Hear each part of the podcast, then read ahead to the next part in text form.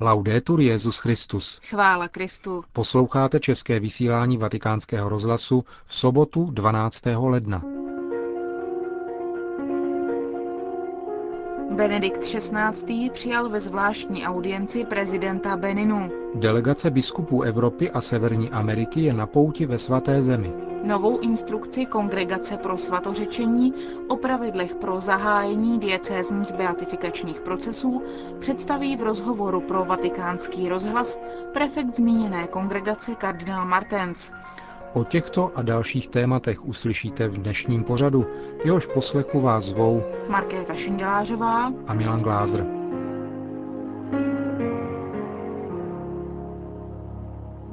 Zprávy vatikánského rozhlasu. Vatikán. Benedikt XVI. přijal dnes dopoledne ve zvláštní audienci prezidenta republiky Benin Tomase Jai Bonyho. Podle tiskového vyjádření svatého stolce se rozhovory konaly v srdečné atmosféře a týkaly se především složité socioekonomické situace, kterou země v nedávné době prošla a kterou ještě zhoršily záplavy v říjnu minulého roku. Obě strany vyjádřily spokojenost s dobrými vztahy mezi církví a státem a prezident poděkoval za přínos katolíků pro rozvoj země, zejména na poli výchovy a zdravotnictví. Svatý otec jmenoval generálního relátora a zvláštního sekretáře pro 12. řádné generální schromáždění synody biskupů, která ve Vatikánu proběhne od 5. do 26. října tohoto roku. Její téma bude slovo Boží v životě a poslání církve. Generálním relátorem se stal arcibiskup Quebecu kardinál Mark Oule, zvláštním sekretářem biskup diecéze Bolzano Bressanone monsignor Wilhelm Emil Eger. Na Papežské Salesiánské univerzitě se včera konalo sympózium na téma Kodex kanonického práva ve službě poslání církve. Odpoledne bylo věnováno reflexi normativního textu církve, od jehož promulgace uplyne 25. ledna 25 let. Čtvrtstoletí starý text je aktuální i v dnešní době, vysvětlil předseda Papežské rady pro výklad právnických textů Monsignor Francesco Coco Palmerio, který připomněl, že kanonické právo není právo vytvářené zákonodárcem zvnějšku, ale norma, která se vztahuje na to, co lidé jsou a mají díky křtu. To znamená, že zákonodárcem je sám Kristus a že zákony a povinnosti z kanonického práva vyplývající jsou trvalou částí člověka. Nad tématem vzájemného vztahu mezi univerzální církví a místními církvemi se pozastavil kardinál Tarcísio Bertone. Vztah mezi papežem a biskupy popsal jako přátelství v Kristu a dodal.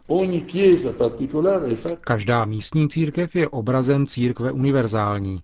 To znamená, že místní církve jsou výsledkem, ale zároveň počátkem církve katolické, v tom smyslu, že nejsou autonomní a soběstačné, ale jsou ve společenství mezi sebou a Římem. Brusel. Mnoho šlechetných, ale nepřesných formulací, tak komentoval Evropskou chartu muslimů vydanou 10.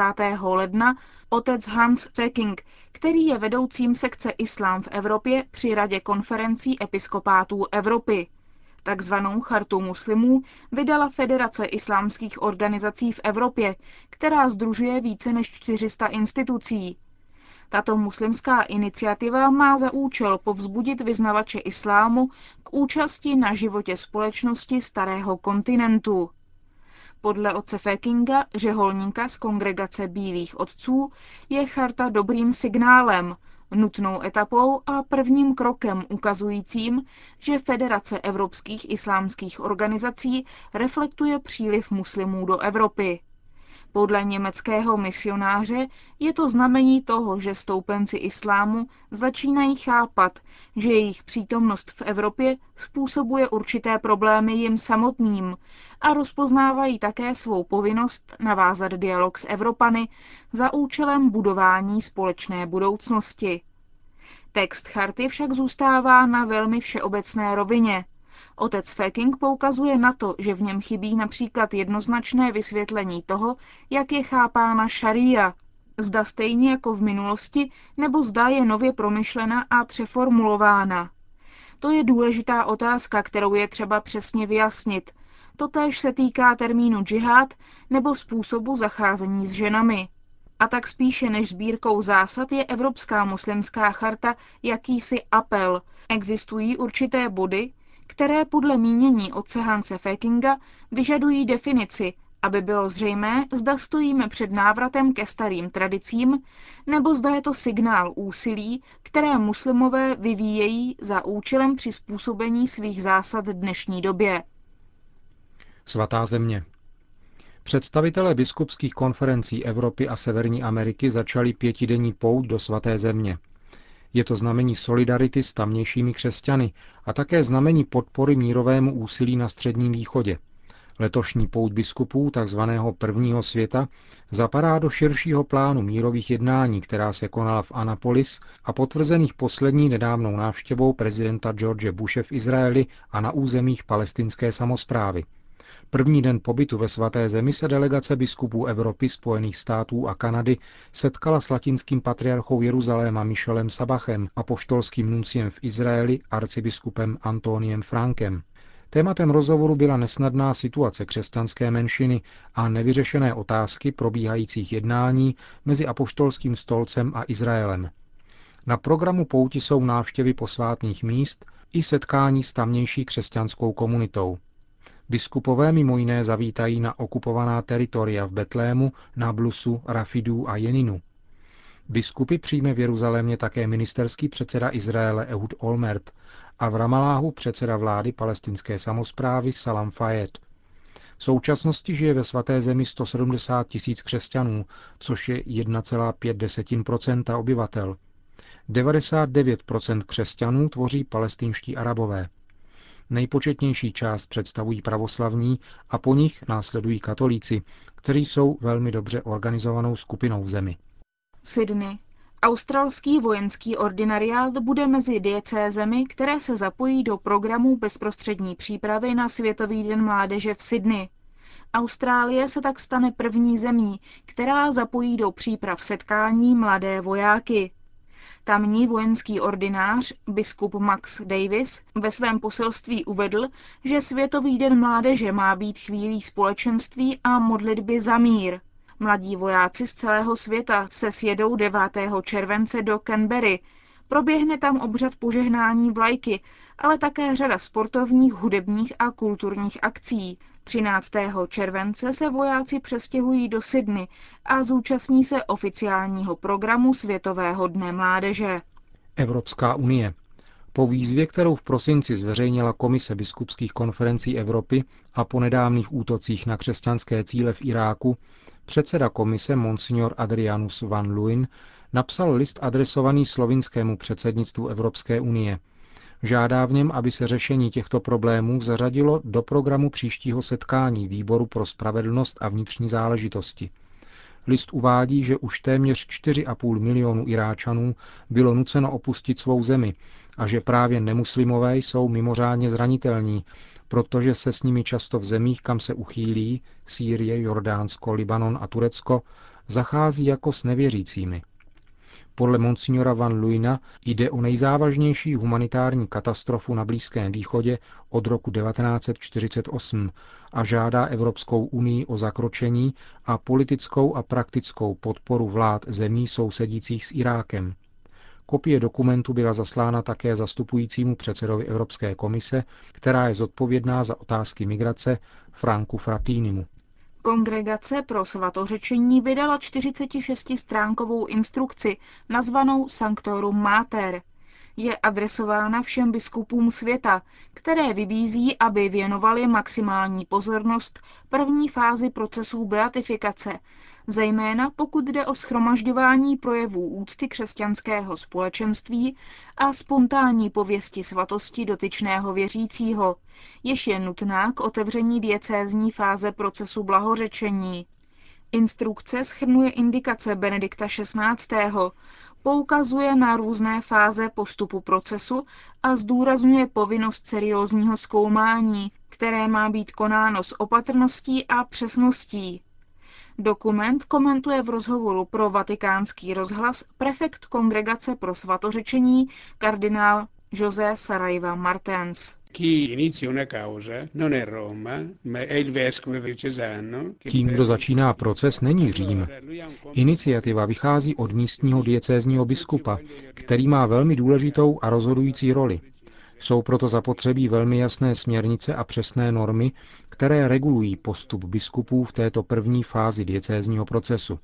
Instrukce chce připomenout diecézním biskupům tento jejich úkol, jeho šíři a způsob jeho plnění. Tato instrukce nečiní v podstatě nic jiného, než že připomíná velmi konkrétní normy stanovené již roku 1983. Biskup se zaměřuje především na heroické cnosti kandidáta oltářní úcty a dále na všechny elementy týkající se osoby kandidáta, jeho spirituality, jeho svatosti.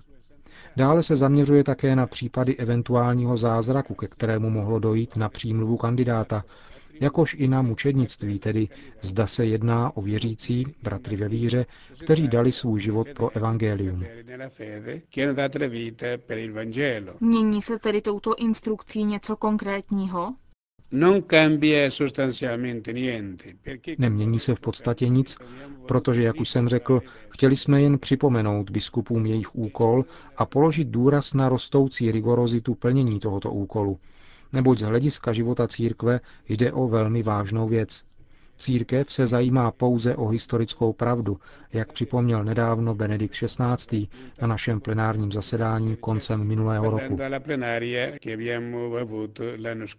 V nové instrukci se praví, že pověst svatosti musí být spontánní a nikoli uměle vytvářená. Ecco, la istruzione proprio sottolinea con molta forza questa verità. Ano, instrukce zdůrazňuje velmi mocně právě tuto pravdu. Musí být spontánní, vzniklá spontánně, to znamená ve společenství věřících, a to je svrchovaně důležité. Protože není-li tato pověst svatosti spontánní mezi věřícími daného společenství, biskup nemůže, i kdyby chtěl, iniciovat kauzu blahořečení. To znamená, že musí být věřící a společenství, které řeknou biskupovi, podle nás je tento věřící služebníkem božím a vnímáme jej jako světce. Dnes se mnoho diskutuje o roli lajků v církvi a právě zde máme z církevního hlediska extrémně důležitý případ, kdy jsou lajci, společenství věřících, těmi, kteří činí první krok. Biskup potom nedělá nic jiného, než že ověřuje opodstatněnost oné pověsti svatosti a potom předává do Říma. Je to tedy velmi důležitý krok. Prvními protagonisty každého beatifikačního procesu jsou vždycky věřící. Pokud jde o svaté lajky, byl nedávno promulgován dekret heroických cností Antoinety Meo, zvané Nenolína, která zemřela ve věku sotva 6,5 roku.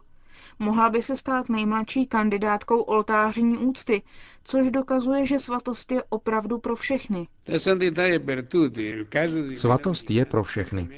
Případ Nenolíny je zajisté dalším potvrzením této pravdy, na kterou důrazně upozornil druhý vatikánský koncil. Svatost není jen pro někoho, ale je naléhavou povinností pro všechny pokřtěné. Zejména laická svatost je krajně důležitá, a tuto pravdu vždy velmi důrazně vyzdvihoval Jan Pavel II.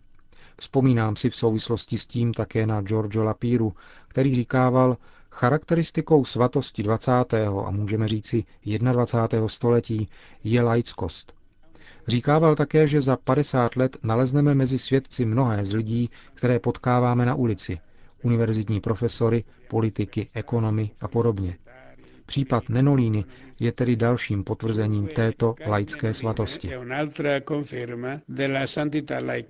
Říká prefekt kongregace pro svatořečení kardinál José Sarajeva Martens v souvislosti s novou instrukcí o zahajování diecézních fází beatifikačních procesů.